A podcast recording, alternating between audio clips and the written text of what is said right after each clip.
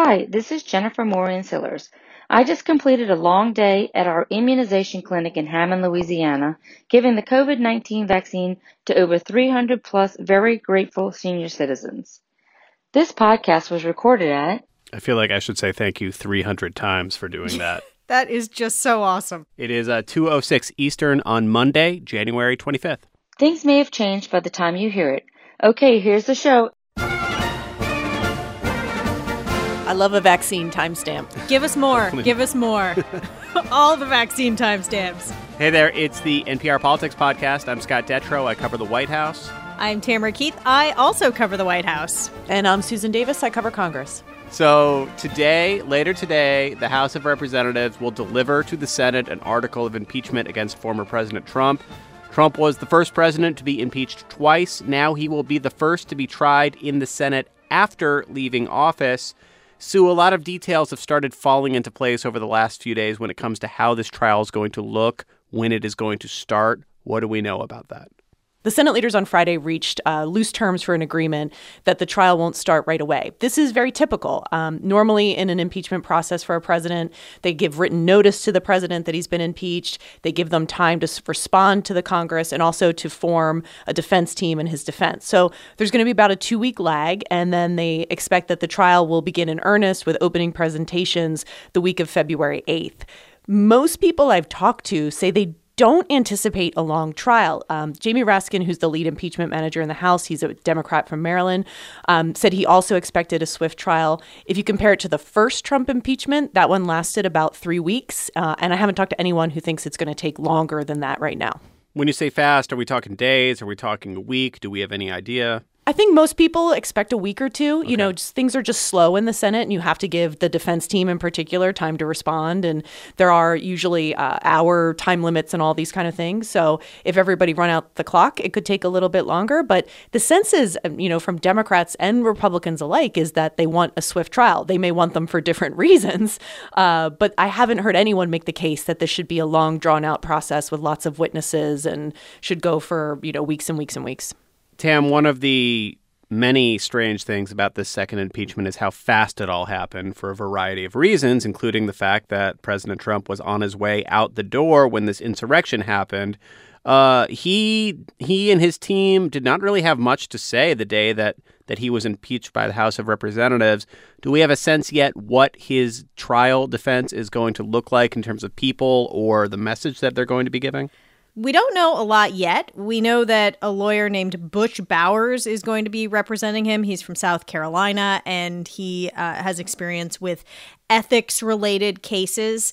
Uh, we also know that South Carolina Senator Lindsey Graham has at least publicly been doing a lot of messaging for the president on this, arguing that impeaching someone who's out of office isn't constitutional. And I, I think that is likely going to be one of the arguments is, he's gone already. What's the point? Mm-hmm. In terms of the rest of his legal team, I mean, he is a former president. He does not have a White House counsel's office anymore. And uh, so there, there's no automatic team. Um, and, and I do know that Jay Sekulow, one of the lawyers who represented him in the uh, impeachment trial the first time, who was a key part of his impeachment defense, he is not going to be part of this defense, I've been told. Sue, can you remind us what the point is of this, this Senate trial, given the fact that impeachment is largely about removal from office? And as we all know, Donald Trump's been out of office since Wednesday. What what are the goals here? What are the implications here for Trump? And and what is the thinking on this constitutional argument we're starting to hear that this whole thing could be moot? This is tricky. There's no precedent for this. We've never had a Senate impeachment trial for a former president. So they're kind of writing the rules as they go. The overwhelming sentiment in the Democratic Party was that they could not let the events of January sixth come and go without Congress responding to the president and to the events of that day. And as we saw in the House impeachment vote, there is overwhelming unity in the Democratic Party that the president's actions were worthy of impeachment, and a small handful of Republicans, too.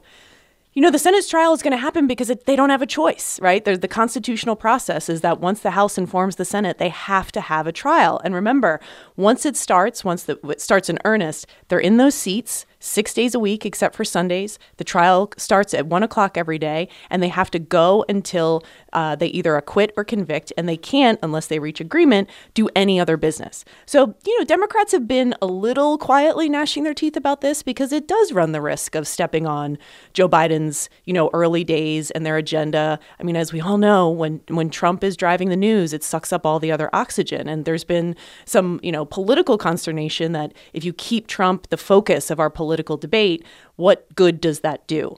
Um, but I don't think Senate Democrats think that there's an overall disadvantage here. I think they want to take this vote. And frankly, there's a lot of Republicans who don't want to take this vote. Um, there's been more criticism from Republicans of the president's actions in the Senate.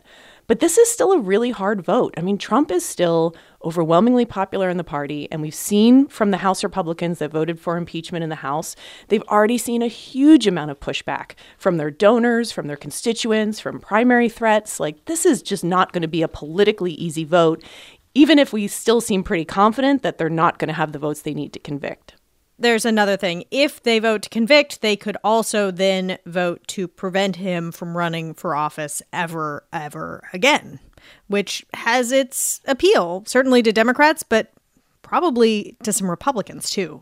And just to underscore that, can you walk through the different way that Mitch McConnell, now the Senate Minority Leader, the diff- the way that he is approaching this differently compared to a year ago, when he was the Senate Majority Leader during the first impeachment trial? Yeah, I don't know if you guys remember, but in the first impeachment trial, McConnell at one point was asked, how can you be an impartial juror?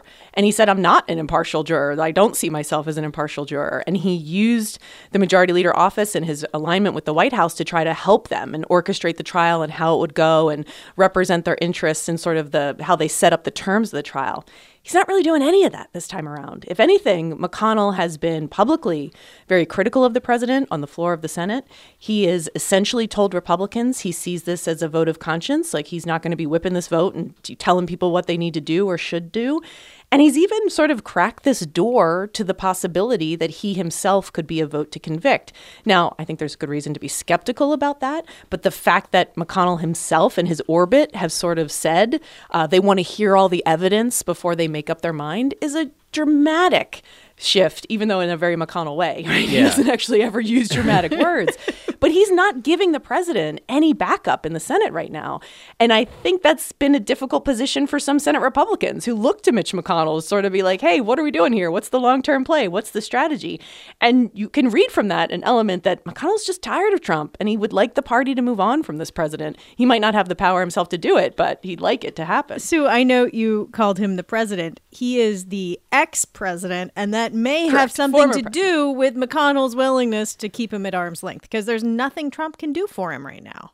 Uh, so we're going to take a quick break. And when we get back, President Biden continues to roll out executive orders, including an order today revoking the Trump-era ban on transgender service in the military.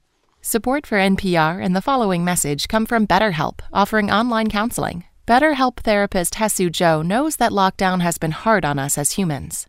We as people are hardwired to connect with others, which is why this whole time is so difficult. The connection that happens between people can be very powerful, and how healing it can be to have a healthy relationship with someone. To get matched with a counselor within forty-eight hours and save ten percent, go to betterhelp.com slash politics. We are still in the middle of this pandemic. And right now, having science news you can trust, from variants to vaccines, is essential. N P R Shortwave has your back. About ten minutes every weekday, listen and subscribe to Shortwave, the daily science podcast from N P R. So today, President Biden signed another in a long list of executive orders. This time, he repealed former President Trump's ban on transgender people serving in the military. This had been an especially notable early example, Tam, of President Trump being not only divisive, but also kind of disorganized. Like, this was one of those E Os that sent shockwaves, but just appeared on the Twitter feed, and the Pentagon was taken aback by it. That's right. He tweeted that he was doing this ban on transgender people serving in the military, and then the military found out. Uh, and then it actually, it was one of those things where it took a while for the policy to catch up with the tweets. Um, and ultimately, he did do executive action that backed it up. And then after some delays and, and legal fights it went through. And now Biden is once again signaling that he is not Donald Trump and keeping his promises and reversing it. Yeah, and this is something that Biden had talked a lot about on the campaign trail. A lot of a lot of groups were very happy to see. They thought that the initial E O was just simply discriminatory and had no other reason for being put into place. One interesting thing from the, the uh, they just released the text of the executive order. Seems like there's language that would reinstate or correct uh, the record of anybody who was dismissed from the military for their gender identity over the last few years. Hmm. This is just one in a long series of executive orders that have been coming out every single day uh, for the first week and then some of, of Biden's presidency. What, what's the goal here? What is he trying to show and accomplish? Well, let's just put some perspective on this. When President Trump issued fourteen executive actions in the first week, that was a record. Uh, and Joe Biden is on track. I mean, he's already done it. He has doubled that, uh, and he's still going in his first week. So um, it it is off the charts, the number of actions that he's doing. Part of this is simply reversing what President Trump did over the course of his presidency. And, and part of this is possible because President Trump did so much by executive action rather than by working with Congress. Sue, is there any response from uh, the House or Senate on the amount of orders coming out? This is something that Biden spent a lot of time talking about when he was running for president. So it's not exactly a surprise, but still, it's, as Tam mentioned, it's a lot. You know, these executive orders are one of those things that expose sort of hypocrisy in politics. And we haven't heard a lot of pushback on the Hill, but I think it's because neither party can kind of claim the ground here to criticize a president for executive order use, in that, you know, Republicans were really critical of President Obama when he used executive orders to do things like immigration policy and any other number of policy changes. And then President Trump came in and embraced it just as equally. And Democrats were critical of his use of executive orders here. I think part of the bigger overarching governmental question here is how much power Congress has ceded over the years to the executive branch, because they don't have the ability to legislate. You know, part of the reason why uh, p- things like executive orders on immigration are happening is because Congress continually has proven itself incapable of passing comprehensive immigration reform. So as long as Congress continues to be pretty, I don't want to say lazy, but unproductive or deadlocked on these big questions, it does push a lot of power down to, you know, the White House for the president to make these kind of sweeping policy changes that arguably are the kind of thing that should be done by Congress and by law and not by sort of presidential order. Biden is trying to get a lot of big legislation passed, though. Top of mind is one point nine trillion dollars stimulus plan. Democrats, of course, control the House and the Senate, but by the tiniest of margins. Sue, there does not seem to be, as of yet, great overarching bipartisan enthusiasm for this this spending bill, even though everyone seems to agree that the country does need to spend more money on vaccines, among other targeted areas. Yeah, this is going to be tricky. And and it's, the response from Republicans in the Senate in particular has been really tepid. Part of the problem that I think Biden is facing is that they just pushed another nine hundred billion dollars out the door, right, like in the weeks before Biden became president. So there's a sense on Capitol Hill that is like, do we really need another two trillion dollars right now?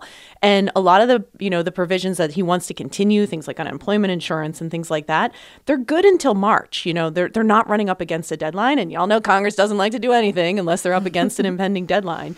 So there isn't a real rush to action. And there's some stuff in there that he probably just isn't going to be able to get the support for. Like a fifteen dollars federal minimum wage is a pretty big ask. And there's a lot of resistance to it on Capitol Hill. So this is going to be difficult. And it's why Democrats are looking at sort of process workarounds, like using the budget reconciliation process or different kind of ways to get some element of it through, because they obviously want to win here. This is a big priority for the president. But But it is not going to be easy, and it's not going to come quick. All right, that is a wrap for today. All week, we are going to continue looking at President Biden's plans on things like climate and immigration. While the Senate moves closer to starting an impeachment trial, these next one hundred days are going to be critical for the next four years. So be sure to tag along with us every single day on that. I'm Scott Detrow. I cover the White House. I'm Tamara Keith. I also cover the White House. And I'm Susan Davis. I cover Congress. Thank you for listening to the N P R Politics Podcast.